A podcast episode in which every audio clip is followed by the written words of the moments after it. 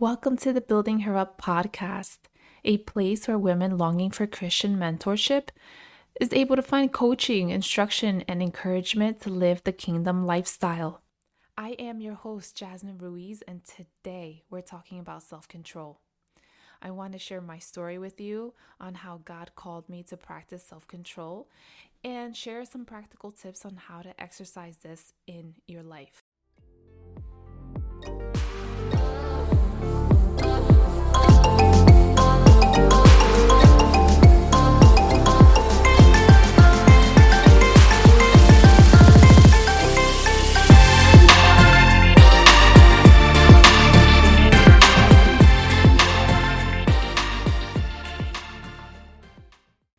Have you ever started a diet to lose some weight and you say to yourself, okay, I'm going to cut all sugar out for the next month?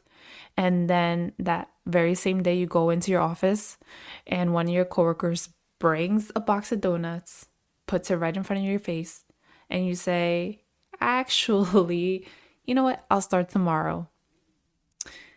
I've been there many times. I don't know if you have, but if you haven't, I'm sure you um, understand what it feels like to give in to something or someone you know isn't the most healthiest for you, isn't really good for you. Um, today, I've been impressed by the Holy Spirit to speak on the topic of self control. I've been a believer for many years now. And so um, when I hear the word self control, I feel like this slight twinge inside of my stomach. I don't know, it's kind of hard to explain, but there are some negative connotations to it. I remember there being a time when I wanted the freedom to do what I wanted, when I wanted. Um, there was never like me ever think about self control. That never ever happened until I became a born again believer. The discussion of self control is very countercultural. When I look around in media, social circles, I never hear anyone say to me, you know, Jasmine, you should be practicing self control. Like that, that never happens. I don't know if it's happened for you, but at least for me, it, it has never happened. And what I hear is usually the opposite. Like, girl, it's the weekend, let loose, do what feels good, follow your desires. Um, I, I really do believe that we're not hearing this topic of self control because it's one of the nine fruits of the Holy Spirit, which means that it's coming, uh, that this principle comes from the kingdom of God. It's not a worldly principle um, as I think about this topic of self control, I, I it takes me back to a time when uh, I was, you know, just somewhat fresh in my relationship with the Lord. Um, he he asked me to quit something. He told me to to stop drinking alcohol. Um, and you know, overall, I've never really been a heavy drinker. I didn't love to like drink just to like you know get wasted and black out. That was not my thing. Um but i did enjoy being a social drinker. So like i would go out to dinner have a glass of wine i'd go hang out with some friends um and you know have a couple of drinks. It wasn't really that big of a deal for me. The thing is I, I really would drink to fit in and, and use that as a as a way to relax after a long day. But after a while, as um, as I started walking more with the Lord, I started feeling more convicted about it. Um, all of a sudden, it started feeling wrong when before it felt completely right and completely normal. Um, as I started studying the scriptures, you know, there were scriptures that spoke about drunkenness and and they started standing out to me. Um of course in my you know rebellion and me trying to you know follow Jesus but still have one foot in one foot out I was trying to find the loopholes. I I would say to myself it's okay. You know I'm only having one drink or two drinks so I'm good. I'm not drunk But then I would hear the Holy Spirit say to me, You are unable to measure drunkenness. Like there's no way to measure that. You might think it's when you're on the floor blacked out, but the moment you put a mind altering substance inside of your body, you're already drunk. So, yeah, I, I started hearing this and feeling convicted, and I just got to that point where I could no longer run from it. This is where the self control part came in. Just because I had given up drinking didn't mean the people around me did. I had to learn how to be an outcast. I had to be the only one to say no in a room full of people saying yes. I'll be completely honest. In the beginning, it sucked.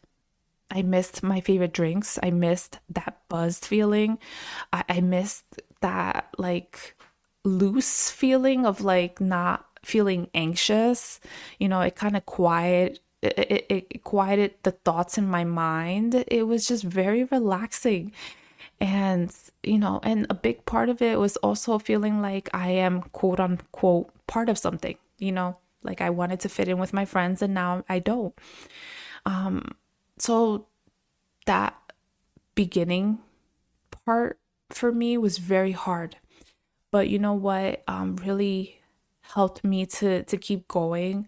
It was my love for jesus.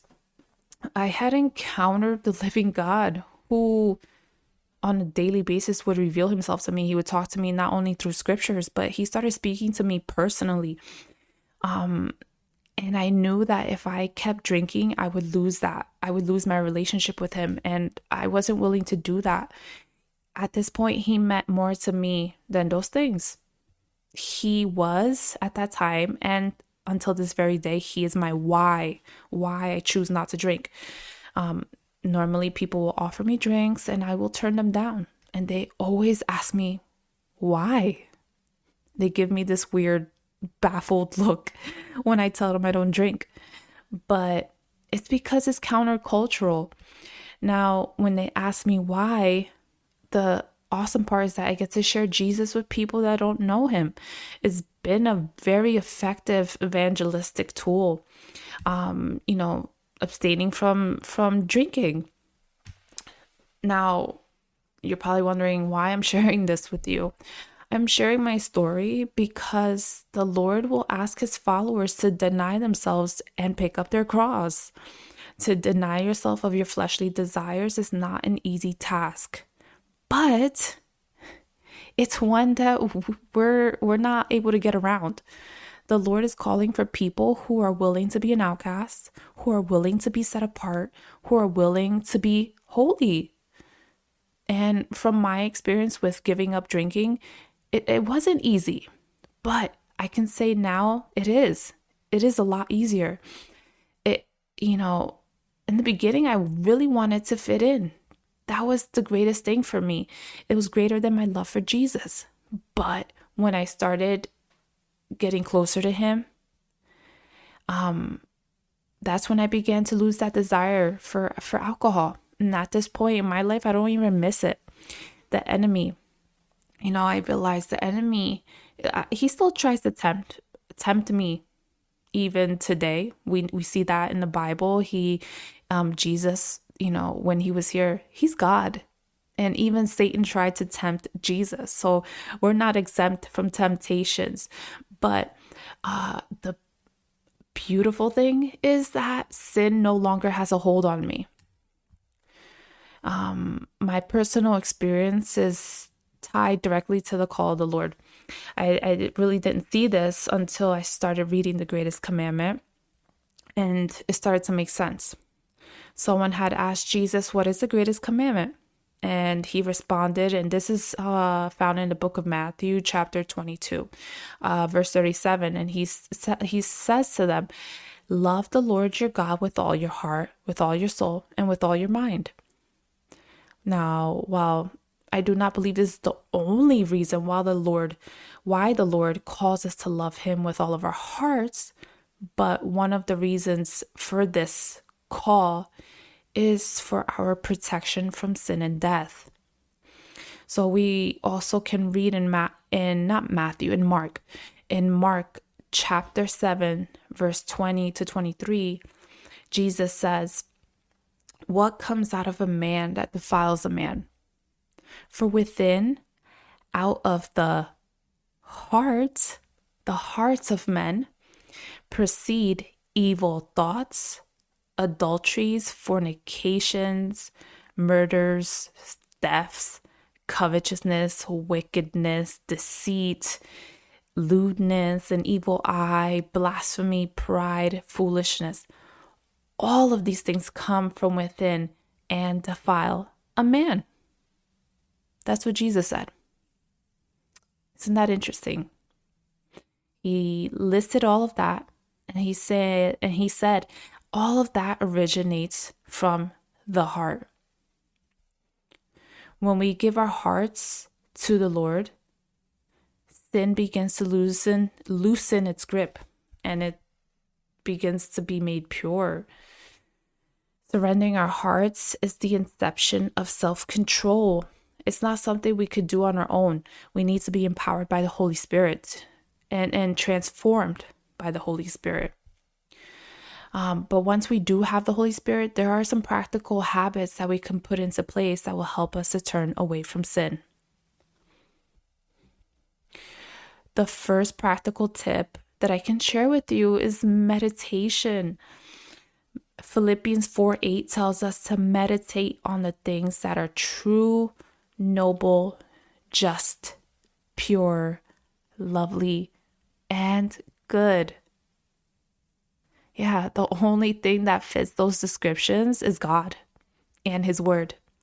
We should be focusing our thoughts on what God has spoken to us in His Word. My suggestion would be to read the Gospels. If you don't know what the Gospels are, it's uh, the books of Matthew, Mark, Luke, and John. Read those books, take several scriptures out of those books, and write them down post them somewhere where you can see them on a daily basis, like your bathroom mirror, maybe your desk at home or at work, so that you can start memorizing them. These words will be your anchor when life gets stormy. And that is something that we all have in common. We will face storms in our life. The second practical tip I can share with you is abstinence. So we just heard the Bible tell us to meditate or think on what is good. So that means we need to turn away from what's evil. Some things that you can begin to abstain from are shows, movies, and music that fill your thoughts, fill your, your head with wicked thoughts. What you watch and listen to has a profound impact on your mind. Protect the gates to your heart fiercely. And the last tip is accountability. One of the most vital components to your success is partnership.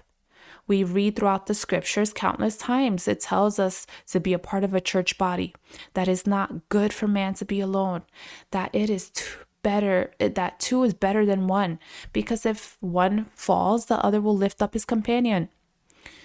We are not meant to walk this Christian life alone. We need friends that can pray with us, and for us and encourage us with the Word of God. So, just a quick recap surrender your hearts to the Lord. When you do, self control becomes easier as the Lord begins to purify your heart. And three practical tips that will make it easier to walk away from sin. The first is meditating on the Word of God. The second is abstaining from movies, shows, and music that praise sin. And the last is to be accountable to someone who will help you when you fall. Whether you're just hearing a message on self control for the first time or you've been putting it into practice for years, I hope today's message helped to build up your strength to walk the narrow path.